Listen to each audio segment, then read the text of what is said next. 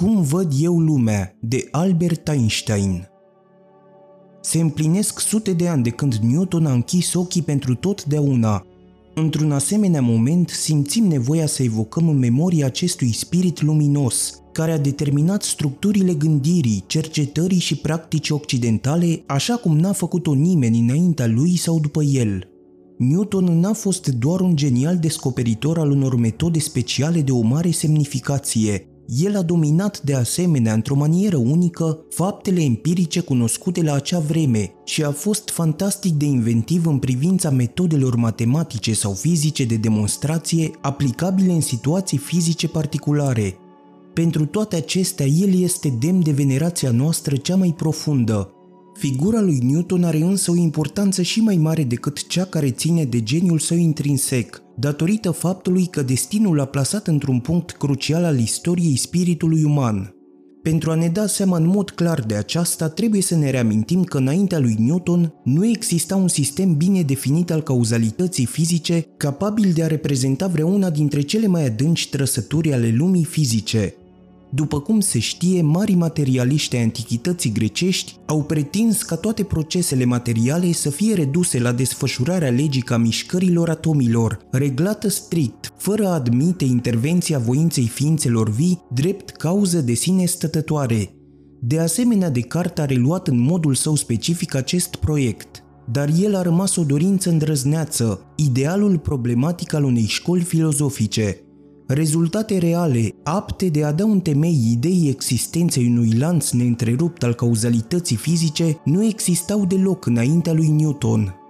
Scopul lui Newton a fost să răspundă la întrebarea Există o regulă simplă după care se poate calcula în mod complet mișcările corpurilor cerești din sistemul nostru planetar atunci când se cunoaște starea de mișcare a tuturor acestor corpuri la un moment dat? Legile empirice ale lui Kepler cu privire la mișcarea planetelor, stabilite pe baza observațiilor lui Tycho Brahe, fuseseră deja enunțate și necesitau o explicație. Aceste legi, este adevărat, dădeau un răspuns complet la întrebarea cum se mișcă planetele în jurul Soarelui, forma de eclips a orbitelor, egalitatea arilor pe care le parcurge raza în timp egal, relația dintre semiaxele mari și perioada de rotație în jurul Soarelui, dar aceste reguli nu satisfăceau existența cauzalității.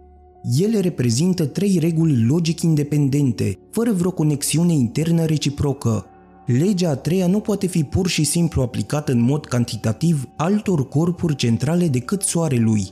Nu există, cu alte cuvinte, nicio relație între perioada de rotație a unei planete în jurul Soarelui și aceea unui satelit în jurul planetei sale. Totuși, aspectul cel mai important este următorul – aceste legi se referă la mișcarea luată ca întreg și nu la problema modului în care o stare a mișcării unui sistem o generează pe cea care urmează în mod nemijlocit în timp. Aceste legi sunt, cum spuneam astăzi, legi integrale și nu legi diferențiale. Legea diferențială este singura formă care satisface pe deplin exigența cauzalității proprie fizicianului modern. Conceperea clară a legii diferențiale este una dintre cele mai mari realizări intelectuale ale lui Newton. Pentru aceasta era necesar nu doar gândul lui, ci și un formalism matematic, care e drept, exista într-o formă rudimentară, dar care cerea o formă sistematică. Newton a găsit și acest formalism prin calculul diferențial și integral. Nu vom discuta aici dacă Leibniz a ajuns la aceleași metode matematice independent de Newton sau nu, în orice caz, pentru Newton, perfecționarea acestora a reprezentat o necesitate, deoarece numai ele i-ar fi putut oferi instrumentul adecvat pentru exprimarea ideilor sale. Galilei făcuse deja un pas important în cunoașterea legilor mișcării. El a descoperit legea inerției și legea căderii libere a corpurilor în câmpul gravitațional al Pământului. O masă, mai exact un punct material, care nu e supusă influențelor altor mase, se mișcă uniform și rectiliniu în câmpul de gravitație al Pământului. Viteza unui corp în cădere liberă verticală crește proporțional cu timpul. Astăzi s-ar putea să ni se pară că doar un mic pas desparte legea de mișcare a lui Newton de descoperirile lui Galilei, Trebuie însă să observăm că cele două enunțuri de mai sus se referă prin forma lor la mișcare ca întreg, pe când legea de mișcare a lui Newton oferă un răspuns la întrebarea cum se exprimă starea de mișcare a unui punct material într-un timp infinit de mic sub influența unei forțe exterioare. Numai prin trecerea la considerarea fenomenelor într-un timp infinit de mic, legea diferențială, a ajuns Newton la acea formulare care este valabilă pentru orice fel de mișcări. El a împrumutat ideea de forță din știința extrem de dezvoltată a staticii. Pentru el, conexiunea dintre forță și accelerație a devenit posibilă numai prin introducerea noului concept al masei, care în mod curios se întemeia pe o pseudo-definiție – Astăzi suntem atât de obișnuiți cu formarea unor concepte ce corespund unor derivate, încât nu mai putem aprecia ce remarcabilă putere de abstracție a fost necesară pentru a obține legea diferențială generală a mișcării printr-o derivare de ordinul 2, în timp ce conceptul de masă trebuia mai întâi inventat. Cu aceasta ne aflăm încă departe de obținerea unei înțelegeri cauzale a proceselor de mișcare, deoarece mișcarea era determinată prin ecuația de mișcare numai în cazul în care forța era dată.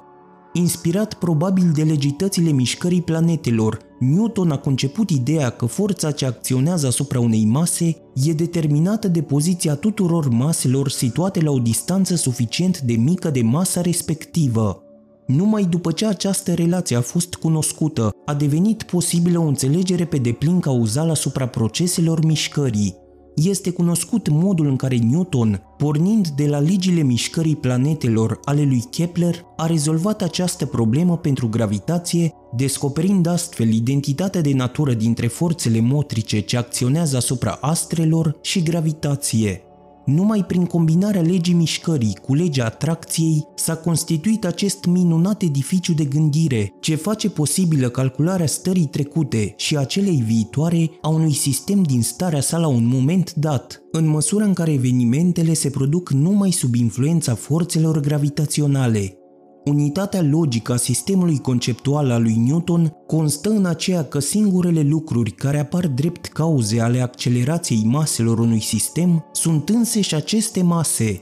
Pe temeiul acestor principii schițate aici, Newton a reușit să explice mișcarea planetelor, sateliților și cometelor până în cele mai mici amănunte, apoi fluxul și refluxul, mișcarea de precesie a Pământului, o realizare deductivă de o măreție unică, o mare admirație a produs descoperirea identității dintre cauzele mișcării corpurilor cerești și greutate, fenomen cu care suntem atât de obișnuiți în viața cotidiană. Importanța realizării lui Newton nu s-a limitat însă la faptul că el a creat o bază efectivă și logic satisfăcătoare pentru știința mecanică. Până la sfârșitul secolului al XIX-lea, aceasta a constituit programul oricărei cercetări desfășurate în domeniul fizicii teoretice,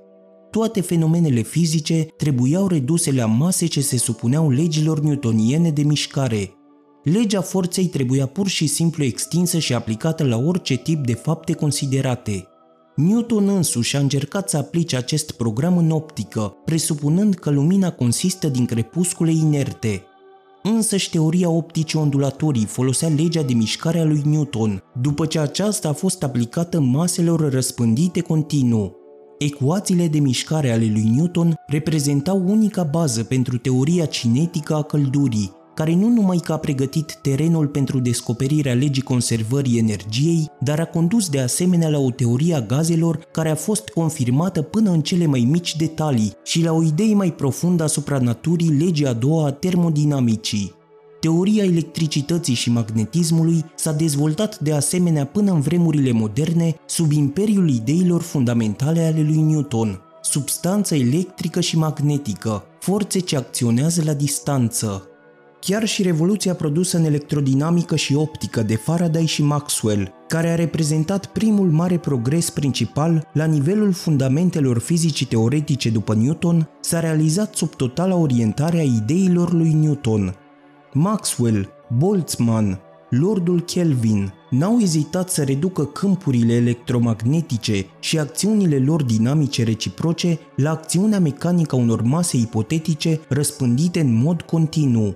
Totuși, ca urmare a sterilității sau cel puțin a lipsei de succes al acestor eforturi, s-a produs în mod progresiv, încă de la sfârșitul secolului trecut, o revoluționare a reprezentărilor de bază, Fizica teoretică a depășit cadrul conceptual newtonian care asigurase stabilitatea și ghidase gândirea științifică timp de aproape două secole. Principiile fundamentale ale lui Newton au fost atât de satisfăcătoare din punct de vedere logic, încât impulsul de înnoire nu putea apărea decât sub presiunea unor fapte de experiență. Înainte de a mă ocupa mai îndeaproape de acest aspect, Trebuie să subliniez că totuși Newton era mult mai conștient de anumite slăbiciuni ale edificiului său intelectual decât au fost generațiile de savanți ce l-au urmat. Acest fapt mi-a provocat întotdeauna admirație plină de respect. Aș dori de aceea să mă opresc pe scurt asupra acestora – în ciuda faptului că efortul lui Newton de a-și prezenta sistemul de idei ca fiind în mod necesar determinat de experiență și de a introduce cât mai puține concepte ce nu se referă direct la obiecte empirice, este peste tot evident. El a formulat conceptele de spațiu absolut și de timp absolut care au fost adesea reproșate în anii noștri, dar tocmai în acest punct este Newton în mod deosebit consecvent – el a recunoscut faptul că mărimile geometrice observabile, distanțele între punctele materiale și evoluția lor în timp nu caracterizează în mod complet mișcarea din punct de vedere fizic. El a demonstrat aceasta prin faimosul experiment cu găleata cu apă în rotație.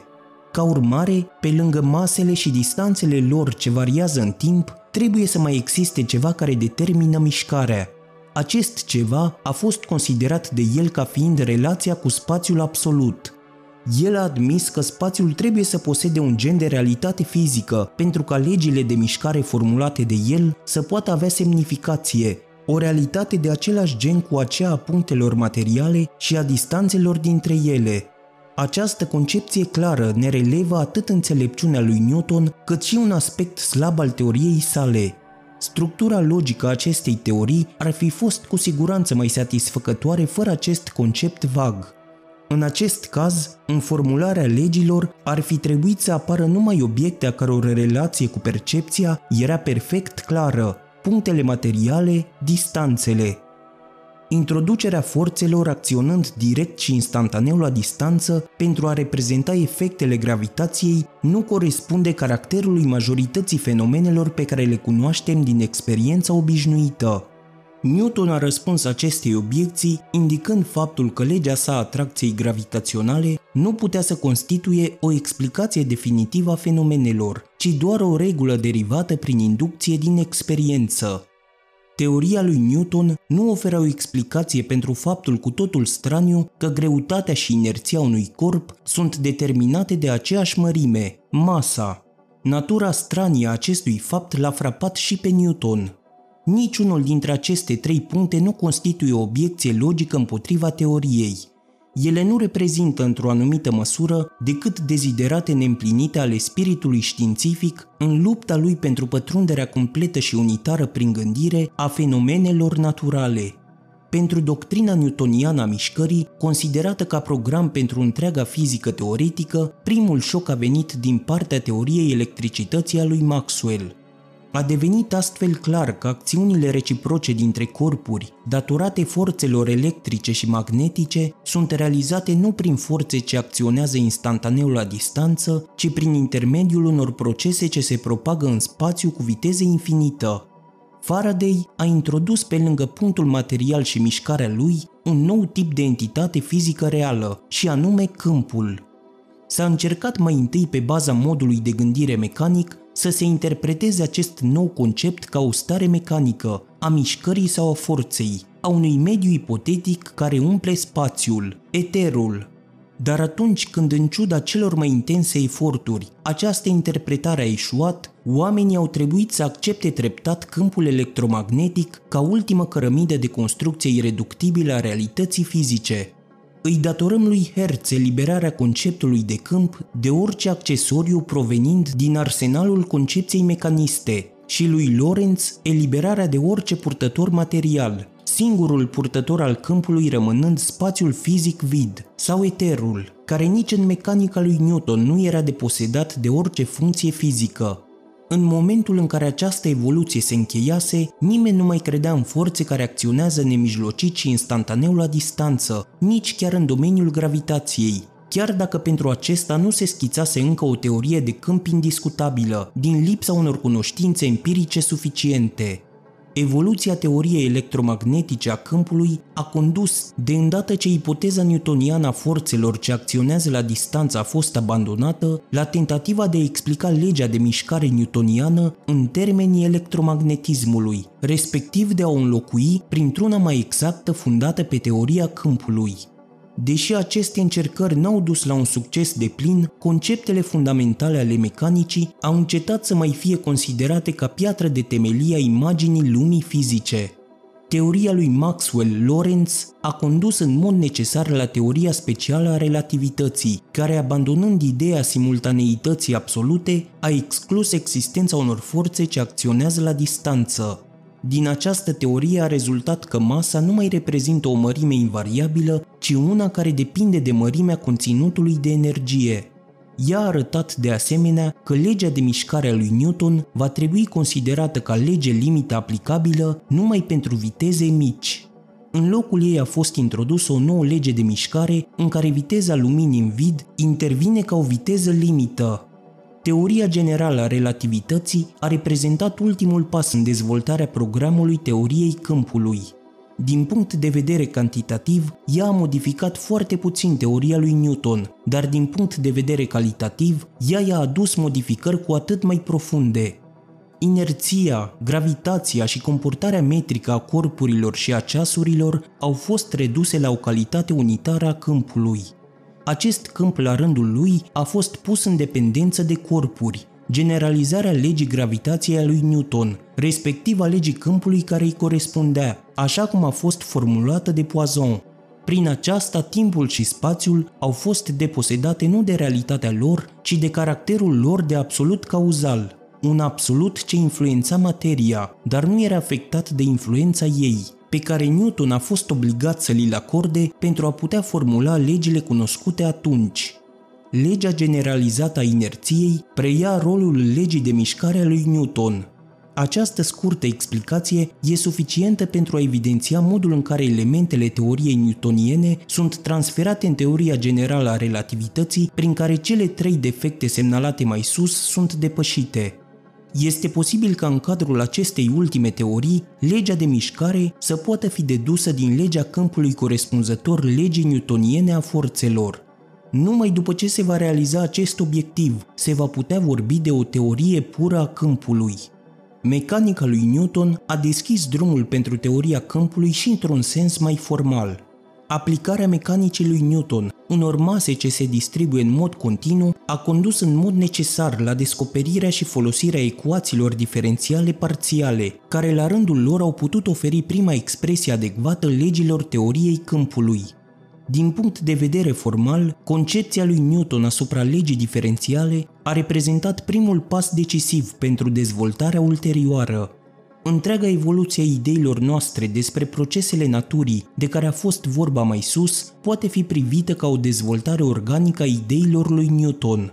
Dar în timp ce procesul perfecționării teoriei câmpului se afla încă în deplină desfășurare, faptele radiației termice, spectrele, radioactivitatea, etc. au pus în evidență o limită a posibilității de a utiliza întregul sistem de idei, limite ce ne apare încă și azi de netrecut, în ciuda succesului imens înregistrat în rezolvarea unor aspecte particulare.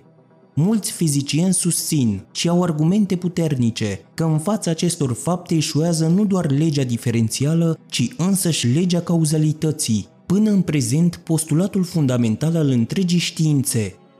este negată însăși posibilitatea unei construcții spațiotemporale care ar putea fi pusă în corespondență în mod univoc cu procesele fizice. Faptul că un sistem mecanic admite doar valori discrete sau stări discrete ale energiei, așa cum rezultă direct din experiență, pare la prima vedere greu de dedus dintr-o teorie de câmp care operează cu ecuații diferențiale, Metoda de Broglie-Schrödinger, care într-un anumit sens are caracterul unei teorii de câmp, deduce într-adevăr pe baza ecuațiilor diferențiale, printr-un gen de considerații de rezonanță, doar existența unor stări discrete, într-un uimitor acord cu faptele de experiență. Dar această metodă trebuie să renunțe la localizarea particulelor materiale și la legi strict cauzale, Cine își îngăduie însă azi să decidă dacă legea cauzalității și legea diferențială, aceste premise ultime ale concepției newtoniene asupra naturii, vor trebui definitiv abandonate